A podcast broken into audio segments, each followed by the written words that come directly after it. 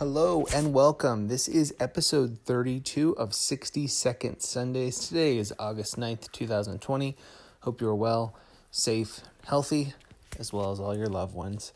Here's the update the Chino condo on Aranja. Uh, many questioned it, but we did in fact get the property to appraise at the purchase price.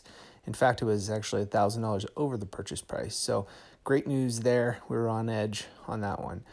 Uh, those sellers are purchasing a home in La Habra. Uh, repairs have been negotiated, appraisal came in. We're set to close on Friday. Closing disclosure has gone out to the buyers, so we're, we're on track there.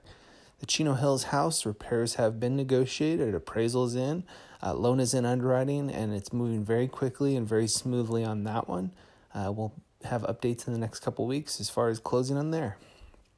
Chino lease listing uh, is actually going under contract today. It's a four bed, two and a half bath, uh, twenty six hundred a month, and had lots of interest in that one. And just finding the right tenant for that property, um, we should be going under contract today.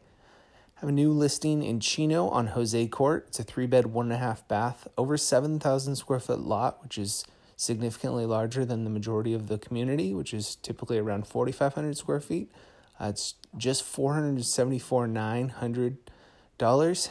Nine showings so far in just two days on the market, so lots of interest there. Um, lastly, photos today on another single level home coming on the market in Chino. It's got a massive pool and a great neighborhood. Um, that one's going to be in the mid 500 range. Again, stay safe, stay healthy, have a great day. Bye.